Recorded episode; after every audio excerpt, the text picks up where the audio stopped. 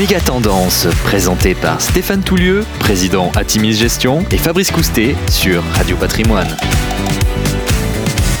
Bonjour Stéphane. Bonjour Fabrice. Vous venez aujourd'hui avec une chronique choc. La tech est-elle foutue ? En effet, le semestre vient de se terminer avec, aux États-Unis, une baisse de près de 30%. Pour le Nasdaq, quel constat peut-on faire ? Et on peut noter qu'une nette majorité des entreprises du Nasdaq a perdu plus de 50% cette année, après une année 2021 qui n'était déjà pas facile pour tous les acteurs. On pourrait même ajouter que 30% des valeurs du Nasdaq ont perdu plus de 70%. Alors on s'intéresse aux grands de la tech, est-ce qu'ils ont été épargnés ? Que penser par exemple des GAFAM, Google, Alphabet, Facebook, Amazon ou Microsoft, et même des FANG ? Eh bien, parmi ces acteurs qui gagnaient à tous les coups, c'était un petit peu le paradigme des 5 dernières années, Netflix a perdu 70% depuis le début de l'année, Meta, l'ex-Facebook, a perdu plus de 50%, PayPal plus de 50%, et personne n'est vraiment épargné puisque Apple, Microsoft, Alphabet ont tous perdu plus de 20%, Amazon est à moins 36%, et puis surtout les gagnants de la pandémie, ces acteurs comme Peloton, je crois que Fabrice, que tu étais sur le point de t'acheter un de ces vélos d'appartement connectés, magnifique. Teladoc pour les téléconsultations qui faisaient un malheur durant la crise. Zoom sont tous en territoire très négatif. Peloton à moins 74%, Teladoc à moins 64% et Zoom qu'on utilise quasiment tous les jours à moins 41%. Et puis il y a aussi un effet d'entraînement qui est lié à l'écosystème crypto. Eh bien, le Bitcoin est passé de 65 000 $ en novembre 2021 à moins de 19 000 $. C'est une nette baisse et donc, de fait, il entraîne des fabricants de composants comme Nvidia, qui fabrique des cartes graphiques utilisées pour miner les cryptos.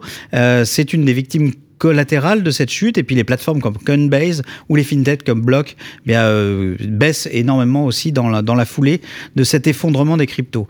On n'oublie pas toutefois que personne n'est épargné. Le SP500 termine à moins 20% ce semestre. C'est son pire premier semestre depuis 1970.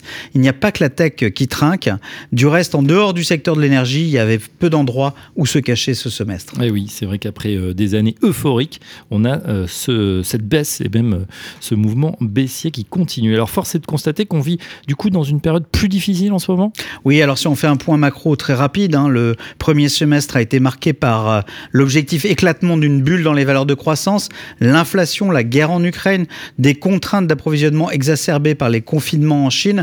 C'est un scénario catastrophe, d'autant que la hausse des taux a particulièrement pesé sur les valeurs de croissance, tech en tête. L'essor du digital a été accéléré par la pandémie et on a un espèce de retour de bâton pour de nombreux titres qui reviennent à la réalité. Et puis on peut ajouter que les clients achètent dorénavant de l'expérience réelle et moins d'objets et de virtuels. Le Gartner Group annonce une baisse des ventes de mobiles de 7%. Et puis le marché du PC est reparti nettement à la baisse après 2 années florissantes. On achetait des PC pour télétravailler et puis tout simplement pour regarder des films, faire autre chose. Là, on a juste envie de repartir en vacances. C'est vrai. Alors, on sent en plus un parfum de récession. Oui, les acteurs de la filière commencent à licencier. C'est un processus qu'on peut suivre, par exemple, sur un site très intéressant, un peu cynique, je dois l'avouer, qui s'appelle layoffs.fy. Qui est un site qui répertorie tous les licenciements dans le domaine de la tech.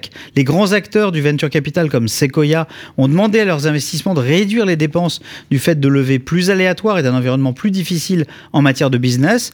Et puis dans des entreprises pourtant en bonne santé, on annonce des gels d'embauche ou des licenciements. C'est le cas de Netflix ou PayPal. Elon Musk souhaite réduire les effectifs de Tesla de 10%. Meta, vendredi dernier, c'est l'ex-Facebook, vient d'annoncer une réduction du nombre d'embauches et veut mettre plus de pression à ses cadres. Alors je crois qu'il y a aussi un phénomène auto-déclencheur de récession. La récession arrive, je coupe dans mes budgets publicitaires, dans mes budgets informatiques, et qui sont des éléments constitutifs de mon propre business. Du coup, la tech, on se tient à l'écart ?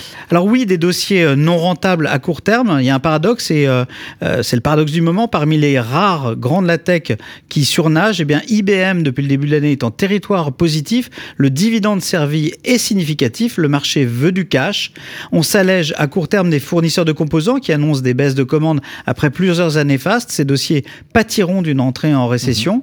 Et puis à très court terme, il faut reconnaître qu'il y aura de la volatilité. Les publications d'entreprises à venir et surtout les prévisions des équipes de management seront clés. À un moment, les analystes ont tardé finalement à revoir à la baisse les perspectives bénéficiaires.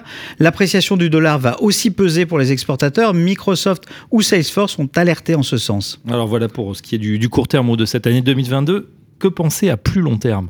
Eh bien, certains dossiers incontournables, nous, ce que chez Atimis, on appelle les rule makers, les entreprises qui font les règles, et ceux qui sont générateurs de cash et injustement, selon nous, sanctionnés malgré des publications robustes, Alphabet, par exemple, vaut 16 fois les bénéfices.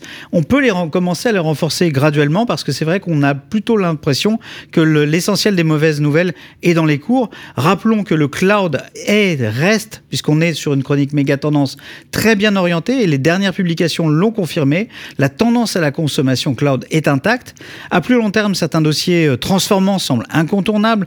Des dossiers comme Intuitive Surgical, si on va dans les robots de chirurgie, Airbnb dans le domaine du loisir ou CrowdStrike dans la sécurité informatique ont été très chahutés, mais gardent un très fort potentiel parce que les tendances sont intactes. Et puis en thématique, une thématique à laquelle je crois beaucoup, c'est la thématique Industrie 4.0, la digitalisation de l'appareil industriel. Elle est déjà très favorable. Elle sera accélérée par la relocalisation initiée post-pandémie dans les pays occidentaux. Cette thématique inclut l'intelligence artificielle et le big data qui n'en sont selon nous qu'à leur début. J'ajouterai, Fabrice, que malgré des marchés difficiles, nous restons globalement dans un super cycle d'innovation porté par le digital. Et puis, il y a une chose importante, c'est que c'est l'effet concurrence. Oui. C'est-à-dire qu'il y a des acteurs qui souffrent énormément comme Netflix ou Meta, mais elles souffrent d'une concurrence qui arrive, le disrupteur est disrupté. L'émergence de Disney+, dans le streaming, de Peacock ou HBO Max font du mal à Netflix. Meta est balayé par un nouvel acteur chinois addictif qui est TikTok. Je pense que tous nos enfants sont sur le TikTok toute la journée.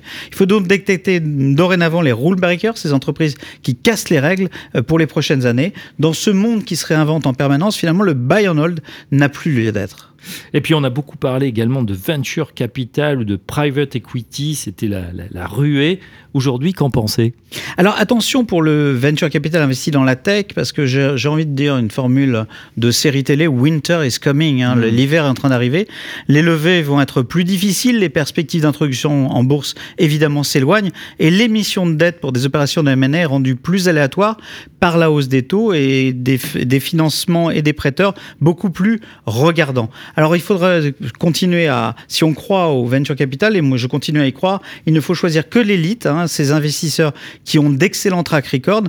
J'ajouterais à consommer avec modération, parce que certains se sont précipités sur les fonds cotés, ont fait un grand mouvement vers l'immobilier et le non coté, et souvent avec exagération, en n'oubliant pas les liquidités des fonds de venture capital et le fait que trop peu de fonds de private equity rendent l'argent à l'échéance, qui est un comble. Ben alors ça veut dire, Stéphane, que vous ne croyez plus à l'écosystème start-up? Alors j'y crois plus que jamais. Les grands de la tech précités sont très souvent d'anciennes startups, et le Google de demain est selon moi en train d'être codé dans un garage. Vous voyez, je reste extrêmement positif.